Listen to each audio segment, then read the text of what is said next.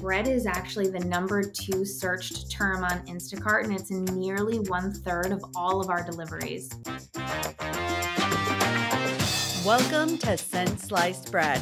I'm your host, Charlotte Atchley, editor of Baking and Snack. Whether bread and rolls, sweet goods and snack cakes, or cookies and crackers, you're probably selling your product into a variety of channels. In season 12 of Since Sliced Bread, we're taking a look at how some of the main channels for bakery and snacks have changed over the past three years and how you can better adapt your portfolio and business to meet the needs of your customers. In this first episode of season 12, I had the opportunity to speak to Morgan O'Hara, Director of Brand Partnerships for Instacart. We talked all things e commerce and how brands can ensure their products are front and center on the digital shelf. Welcome to Since Sliced Bread, Morgan. Thank you, Charlotte. I'm excited to join today.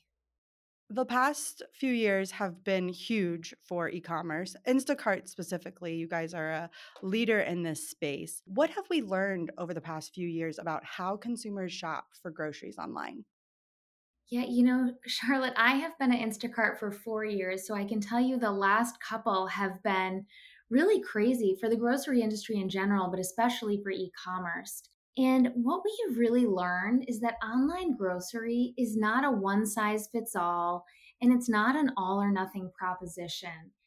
We've seen exponential growth in the e commerce industry, and we've also seen that consumers are engaging with multiple channels to solve their grocery needs, whether it's shopping in store themselves, it might be starting an online order and picking it up in store, or even just where we started our roots and just having an order delivered right to their homes. And, you know, we focused on helping retailers. I'm not sure how familiar this audience is, but we've really positioned ourselves as a retailer enablement platform that's been helping consume uh, helping retailers meet the moment for consumers whether consumers are on their weekly shop whether they're bulk shopping last minute convenience special occasions maybe even just simple meal occasions where they're trying to order from the deli. And we've really found that consumers are responding in kind.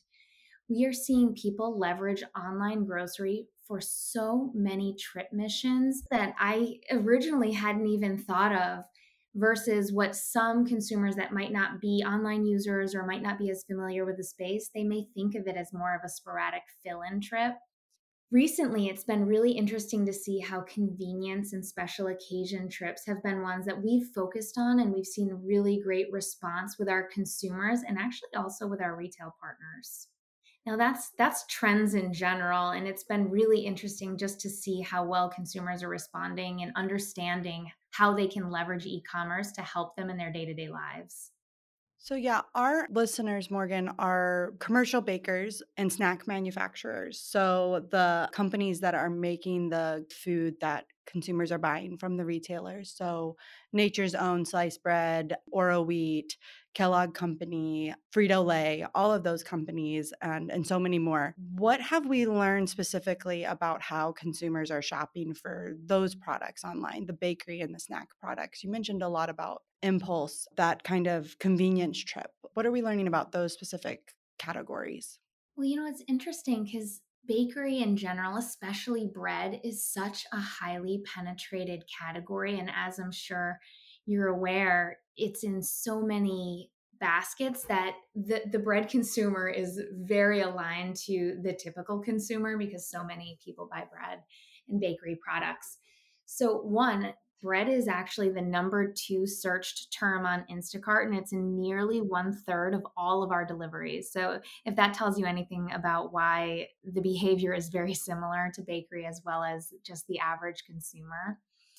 But some neat things that we've seen about bakery consumers in general and in the bakery category is one, um, consumers when you can get them when they're first entering the platform. So think about consumers as they're trying to build their first carts on Instacart. We've seen that when you can get into that first cart, so let's just say I think Nature's Own was the first brand you mentioned, so I'm just going to throw that one out there as an example. When you can get that brand into a consumer's first cart, you can see that there's the spend for that brand over the following six months is 40% higher. So, for bakery in general, that's something really important to remember. Another few things is that even though we've seen a lot with the COVID pandemic, we're also entering a new phase of inflation and difficult times for a lot of US consumers. And so more recently, we're also seeing some some new trends in bakery where consumers are responding more to this new economic times. Specifically, we've been seeing consumers responding to those inflationary prices in a way that some are shifting towards the value segment. Now, I would say that there are so many amazing bakery brands where loyalty is still really high, but in places where people are feeling maybe a little more, a little tighter around maybe their budgets, we are seeing a slight shift down into value. But overall, we have seen that bakery continues to be a really important category for consumers, really a must have. And that despite inflation, we're still seeing increased user growth to that category in the double digits without really seeing a major reduction in units per delivery. That's really great to hear and really great news about bread being the number two searched item and that 40% growth number you cited about getting in that person's first cart is just such a good thing to keep in mind when engaging in the e commerce space. Yeah, definitely.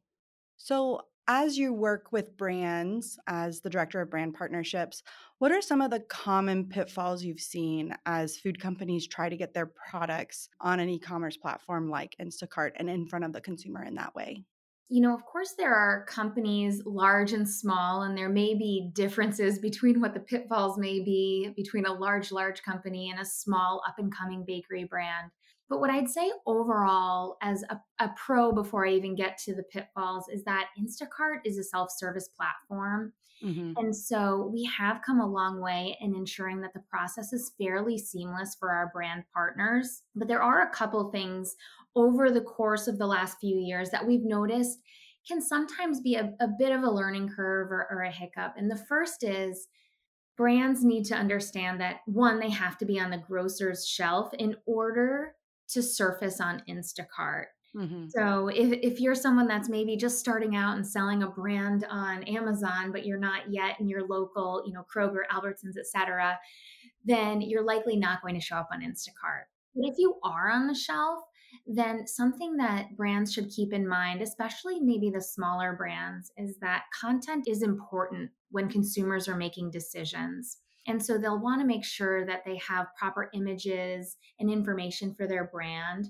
Early on, when brands, uh, one, we didn't have the same ability to help brands in the way of content. But now that we do, we've learned just having those images so that consumers really understand what they're buying can help set brands up for success in e commerce.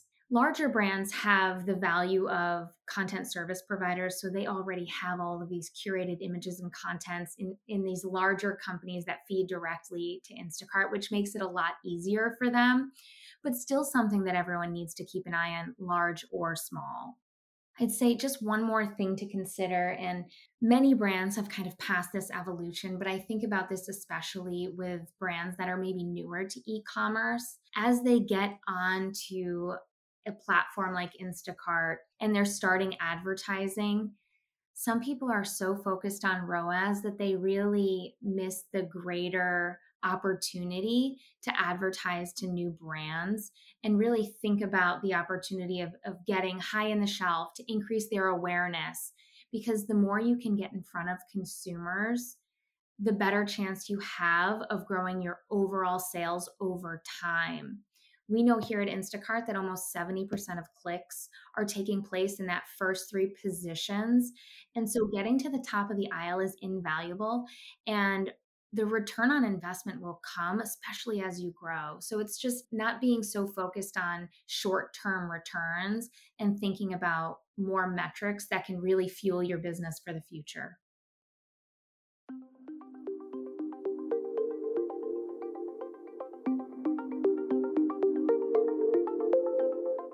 Thanks for listening to this episode of Since Sliced Bread. I just wanted to hop in here really quickly to tell you about an opportunity from Sosland Publishing to gain insights into ingredient markets. You may have heard of and even attended Sosland Publishing's purchasing seminar that happens every summer.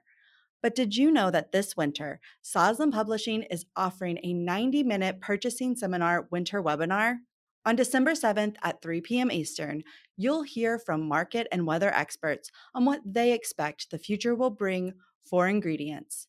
Between war, inflation, and weather and logistics challenges, your purchasing managers need these insights more than ever. Go to purchasingseminar.com to register. And now back to the show. Let's talk about that specifically reaching the consumer through Instacart. How is that different from reaching the consumer with an in person, in aisle sale? Yeah, it's funny. This has been a little bit of a learning curve for so many companies, especially if they have people in the company that aren't as familiar with e-commerce but are accustomed to the old brick and mortar way of doing things and i think the first thing to think about is that the shelf in store doesn't translate directly to the e-commerce shelf or the digital shelf and so brands have spent years curating these in person shelves where they have their bread or their bakery products in just the right space on the shelf. Mm-hmm. And even though they will translate in terms of the product will be available in Instacart, but it doesn't mean that you'll be top of shelf. So it's really important to consider that you still need to work and invest in a strategy to get that great shelf placement online just as you have been doing in store. Mm-hmm. And so, upon doing that, it's important to then think that the online journey isn't linear. And so, there is such a huge opportunity to reach consumers in such a different way than you do in store. And if you just put yourself mentally in a store, I'm sure you know you walk the store frequently. I would say I'm less frequent nowadays because I really am lazy and love to have everything delivered to my doorstep. But when you walk through an, a store, it's designed so that you may only see a brand one time in your whole trip to a store. You walk down the bread aisle maybe one time. Maybe you'll see an end cap at some point if you're lucky, and you may see that brand two times. Right. But in the Instacart experience, the opportunity to show up in front of a consumer multiple times during a shopping journey is is so different and so unique you may show up when someone first gets onto the site if you're lucky enough to show up on their homepage. Mm-hmm. And then as you're searching and browsing, there are opportunities to surface when people are searching not only for, let's say you're a bread brand, you may be able to surface at the term peanut butter or at the term orange juice. So you can really get out of that aisle and interact with consumers when they may not be directly thinking about your brand or your category. The other exciting thing is that you will surface in their buy it again. And so there's that opportunity to stay top of mind with your loyal consumers through that specific unique placement on the site. The other thing I would think about too is like the ability to cross merchandise. I know early in my evolution here, there's so much excitement about placements that just aren't possible in the store. Mm-hmm. So you can really think about how what are solutions versus you know sitting in your aisle and shelf placement. So while shelf placement is important, you can go beyond that to solutions that can take six months to a year to negotiate and store. So, what I'm hearing you say is you could even take advantage of being placed next to products that might complement the product that you're trying to sell. Like, if you're selling a breakfast bagel, you could show up when people are like searching for other breakfast items like orange juice, things that are, or coffee, like things that might go together and therefore take advantage of some cross merchandising. Exactly. If that helps, I can kind of spin it into best practices and you can see how people are leveraging ad products to really implement these unique opportunities on our site. Yes. What best practices are you seeing from some of the leaders in this space? So, first, I would say I've already touched on it a little bit, but best practice overall, and most e commerce players would say the same. It's you really need to build the foundation with your sponsored product strategy. You can think of that as search marketing. So, as people are searching or on our side, it's also browsing. You want to make sure that you're showing up when people are looking for those key items that are relevant to your products. Mm-hmm. But from there, you can really think beyond the shelf to build a greater strategy and drive consumers through the funnel all the way down to conversion.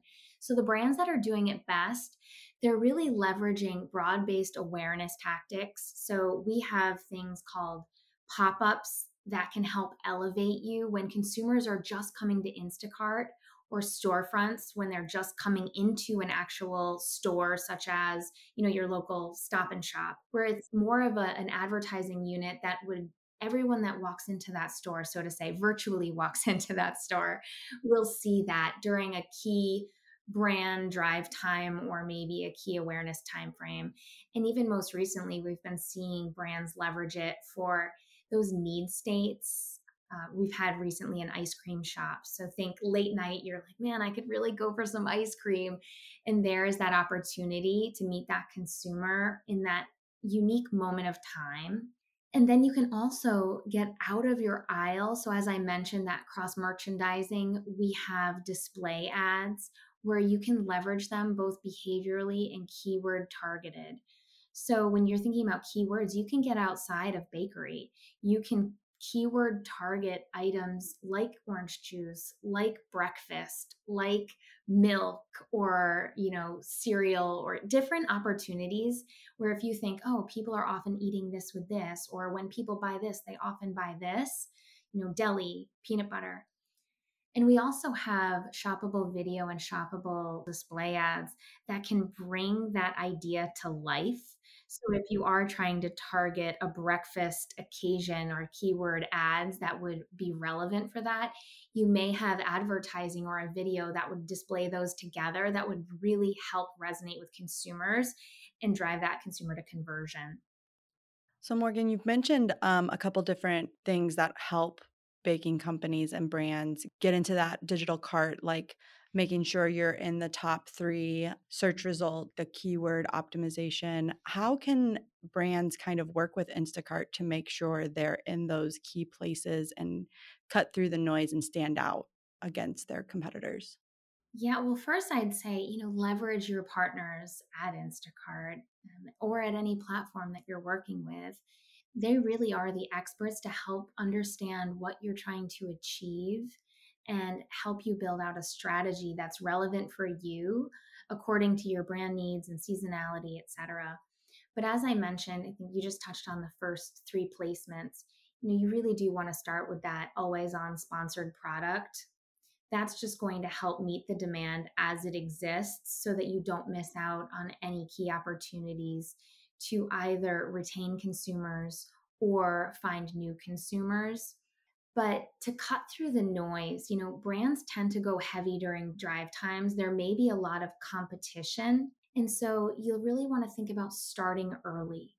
You know, as major holidays come up, maybe for for different brands it's it, it may be different but for bakery i think a lot about back to school you may want to start a month out just to make sure that you're getting ahead of that time frame so that consumers are starting to see your brands and starting to think about what they may need for those time frames. And then above that, we, we've touched on it a little bit, but cutting through the noise, getting to the top of top of the page or, or getting out there with some relevant creative that can be really disruptive and help consumers really tie your product to a use case. And we've recently launched video, and I think that's just such a great opportunity for brands to get out of their aisle to show consumers how to use their brands and really create that tasteful moment where you can show them what your brand is all about and get outside the aisle by targeting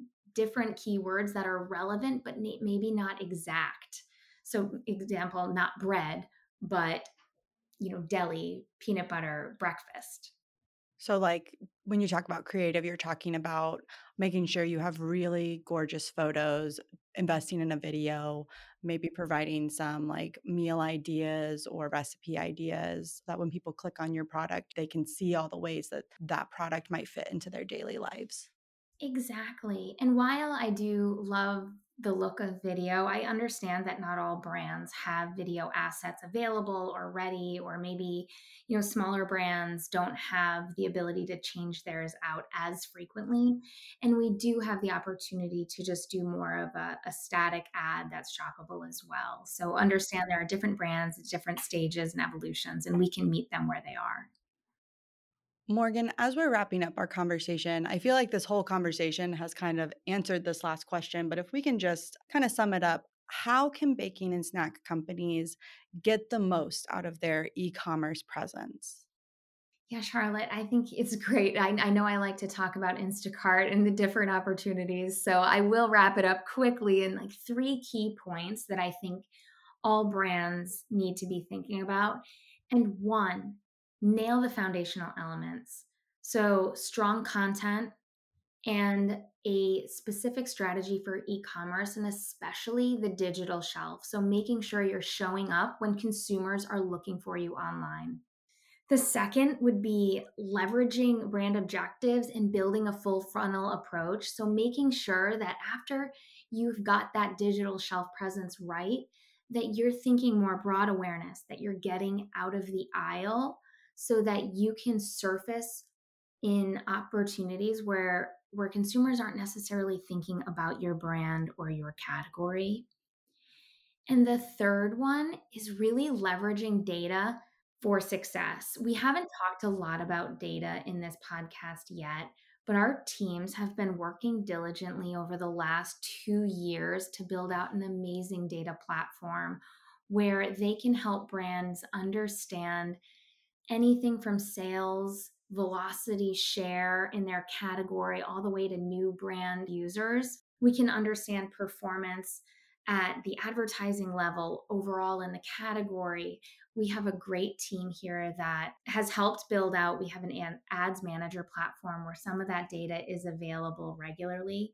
All of that data is just going to make brands smarter and help them optimize their performance to be the best to meet their brand objectives and KPIs in the future. I know everybody is hungry for data right now, whether they're on the manufacturing side and just trying to make their production more efficient or they're trying to sell more bread to the consumer. So that's great to hear that our listeners would have access to that to really optimize their Instacart experience. Yes, it's it's really been a fantastic growth for us just having a team that's been dedicated to building such an amazing platform and suite of data. Well, thank you so much, Morgan, for taking the time to um, walk me through how baking companies and snack companies can better reach the consumer through this really exciting, newer platform. Yeah, of course. Thank you so much again for having me. It's really been a pleasure. Love talking about Instacart and bakery and snack. Thank you for listening to Since Sliced Bread. If you'd like to join the conversation, leave us a voicemail at 816 968 7772. Or you can record a message using the voice memo app on your smartphone and email it to podcast at sosland.com. Don't forget to subscribe to Since Sliced Bread on Apple Podcasts, Google Podcasts, Spotify, or wherever you listen to podcasts, and drop us a review. Since Slice Bread is a baking and snack podcast produced by Taryn Parker and hosted by Charlotte Atchley.